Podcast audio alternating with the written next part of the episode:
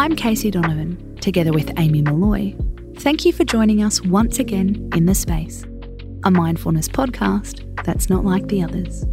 Every Wednesday, we explore ways to boost positivity and help everyone to feel a little more present.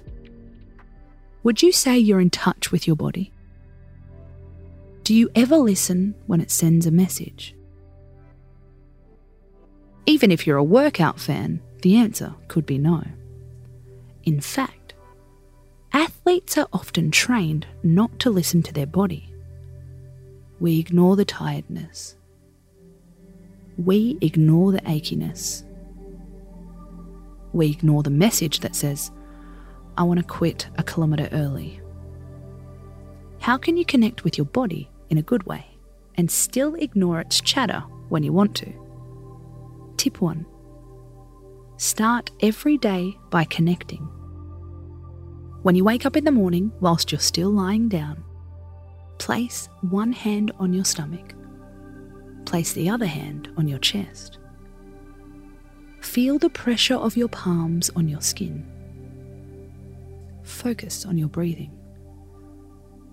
Stay that way for a few minutes. It's a quick way to connect with your body especially if you're someone who wakes up stuck in their head. It's also a quick stress reliever. Reducing stress can help to strengthen our immune systems. Tip 2 Pay attention to your strength. When you're exhausted in a workout, where does your attention go? It's probably to your sorest body part. But what if you shift your attention? Where do you still have strength? Can you focus on a different part of your leg?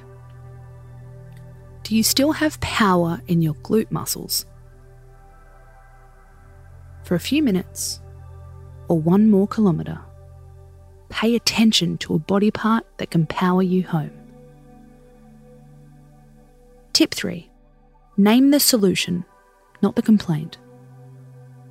This is a tip we can all use anywhere. It's also a great one to teach your children.